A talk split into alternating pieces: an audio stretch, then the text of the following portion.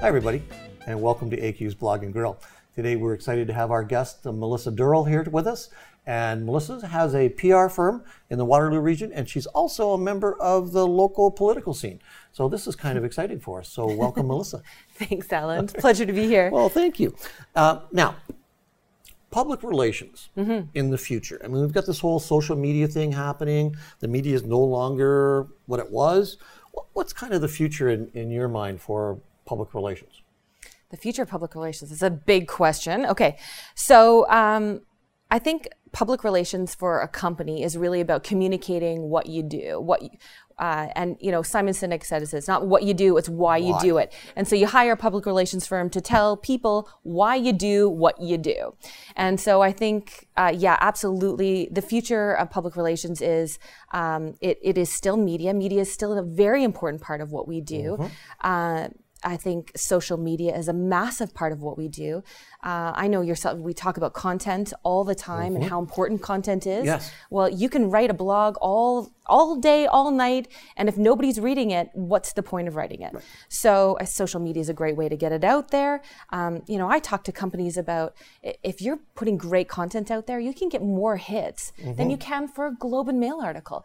So, um, you know, a public relations strategy, I think, spans a whole bunch of different spectrums now, and uh, you know, having a strong team that grows with your company uh, is an incredible. It's incredibly important, I think, for the success of a business. Gotcha. So, and, and in some ways, then, uh, just picking up on your point, uh, a good public relations strategy and, and tactical plan can help you recruit talent if they know a little bit more about you or your vision is articulated in a more powerful way. So, and, and Waterloo Region, especially, talent is uh, retaining talent and, and keeping talent. uh, that's a topic of conversation we have consistently. So, yeah, I mean, if, if you want to be a part of a great company, uh, you're you're going to do your research. We have options now. There's a lot of jobs out there in Waterloo Region. So, as uh, as company owners, we need to be talking about what kind of culture that we have. Right. And the way you do that is through storytelling, it's through social media, the different ways. I mean, you know, for my company, we show the fun side of Duralcom through our Instagram. It's a lot more fun. It's a, a lot less PR, but a Right. lot more here's here's what we do in our office, and it's often pretty goofy. Uh, we have a great time. Um, but you know, Facebook, uh, our website, that's where we put out the strong content where we're talking about you know communications coaching, pitch coaching, uh, crisis communications, those kind of things, so we can help people. Excellent. So, I mean, you're very well known, and your organization is very well known in this region for being at the top of the public relations food chain. Thank you. And part of that is because of some of the coaching and, and uh, encouragement you've been giving to startups and their their pitches or their presentations. How much fun is that for you? Yeah, I mean, uh, bring me an engineer with an awesome idea, and Yes. I can. I, I, it's probably one of my favorite things to do.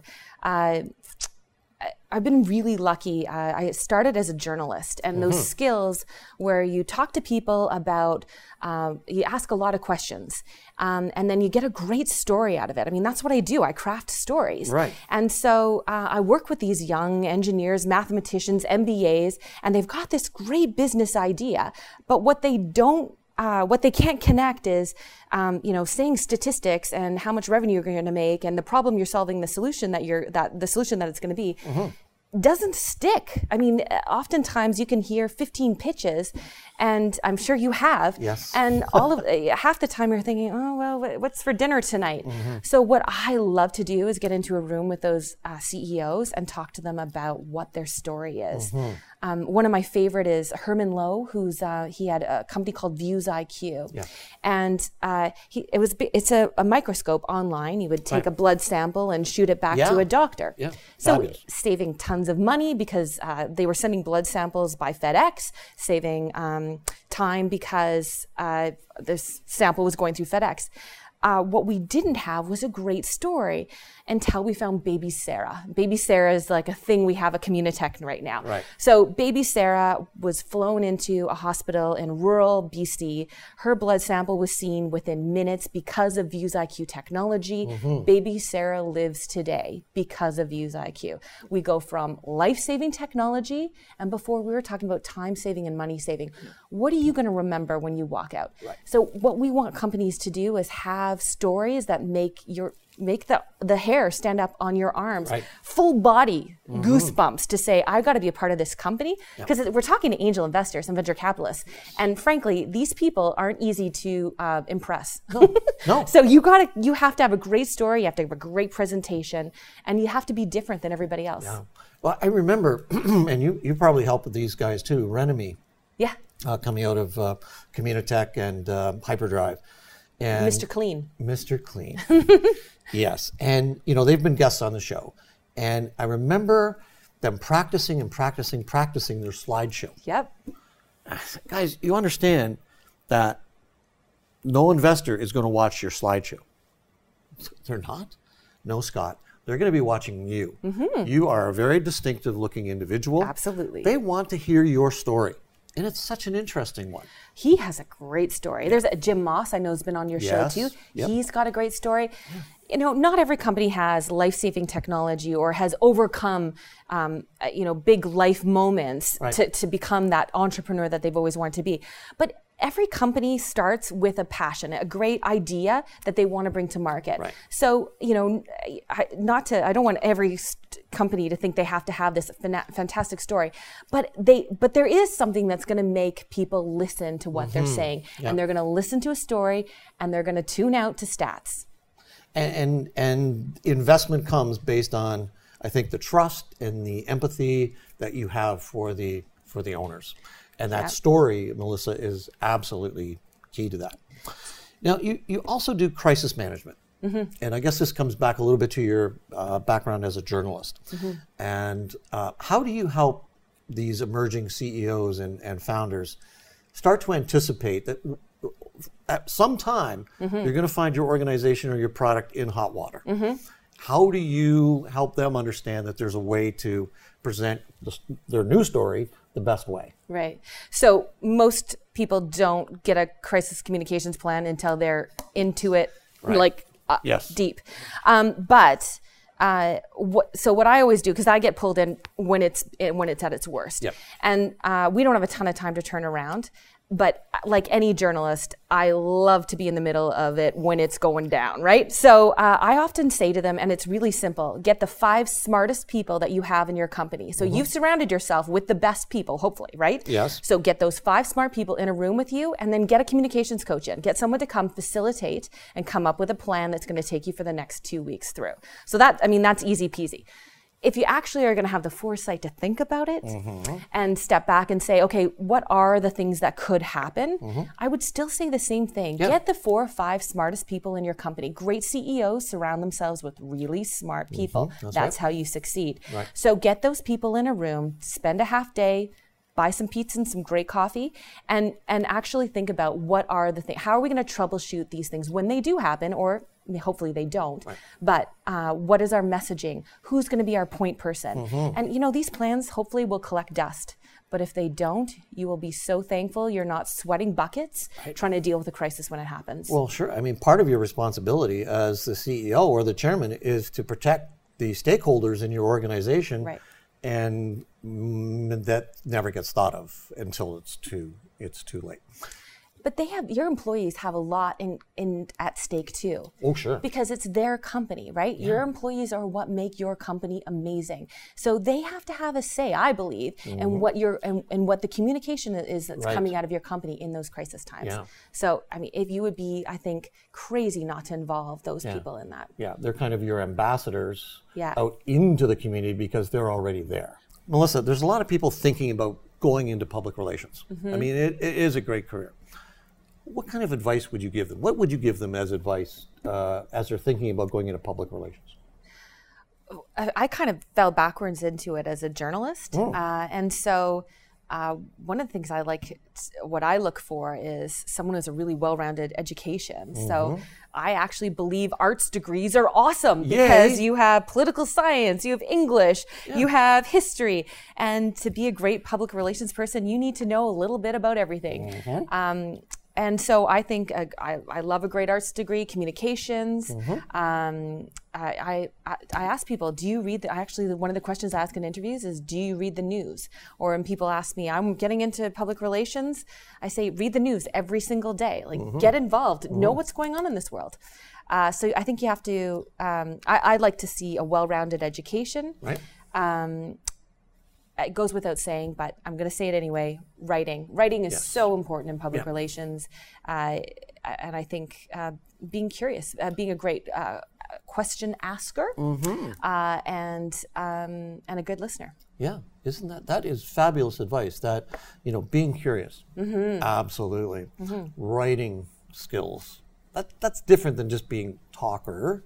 Yes, I mean, writing is a way to, I think, get the real story articulated, absolutely. and then you get it right. Yes, yeah. And it is. A PR is a lot about messaging. Mm-hmm. Uh, it's working with people. You cannot be an introvert if you're going to be in public relations, Right. uh, or at least you won't be successful at it. You need to love people and be around them Mm-hmm. in times of crisis. Uh, I mean, you are you get the best and the worst of people, and that's your job. So you got to love it. yeah, Great. So now you've had your own organization for how long? uh, four years. Four years. Yeah, hard to believe. Yeah. Ups and downs as an entrepreneur. Yeah. Well, I mean, probably like all entrepreneurs, um, you know, there's moments where you're not sure you're going to make payroll. So the stress of administration and Yep. uh, when do, when do you hire that extra employee as you're scaling up? I mean, it's those kind of things. I think that those are the things that keep me up at night. I I, I went from being a just me um, and I now have almost six well six employees and um, and an intern. So we scaled fast, uh, and it's always that question of when do you hire Right. without you know losing clients because they're not getting the attention they deserve. Right. Uh, so that's probably the hardest part. I, I always um, I'm a terrible employee. Uh, and so I kind of always knew I needed to be my own boss. Uh, within my own company, I do like to be the main decision maker. I'm better at that, Yeah. I think, than being told what to do. So So how do you feel then as as a leader? Because I think of you as more of a leader than a boss. I think you're an, you're a coach. You're an encourager. mentor, I love that Mentor, word. yeah, Isn't that so important, especially for important. women these days? Well, yeah, Yeah. it absolutely is. So, how do you feel when you see your newest staff member become better? I mean, actually go, yeah, Achieve, yeah, achieve. yeah. Well, it, how does it make you feel? amazing. I mean, this is, uh, I think, probably. Um, I, I think I'm in this weird space where um, I still have mentors because I still have a ton to learn, but I'm also mentoring people as well. So it's really interesting, an interesting place to be. I'm I'm loving it because you know you can always give back and you can always learn more.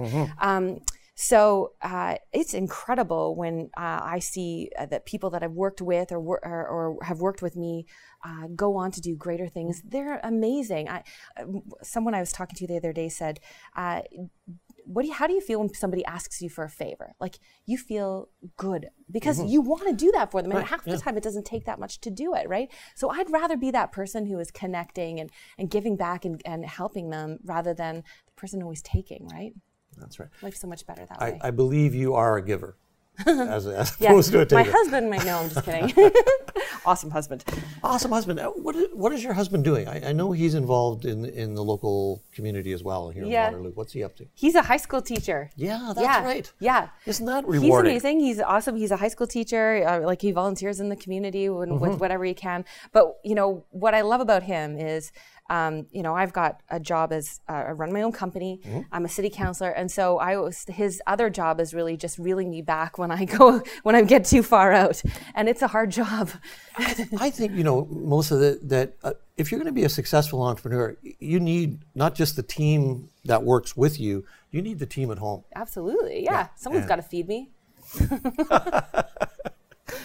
It's it's a great support system of yeah that whole encouragement and Yeah. yes we can do this Yeah, as opposed to just the I thing.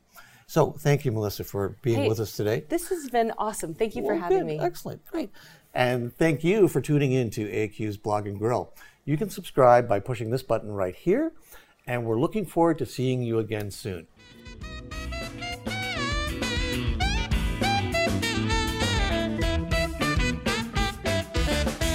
AQ's Blog and Grill.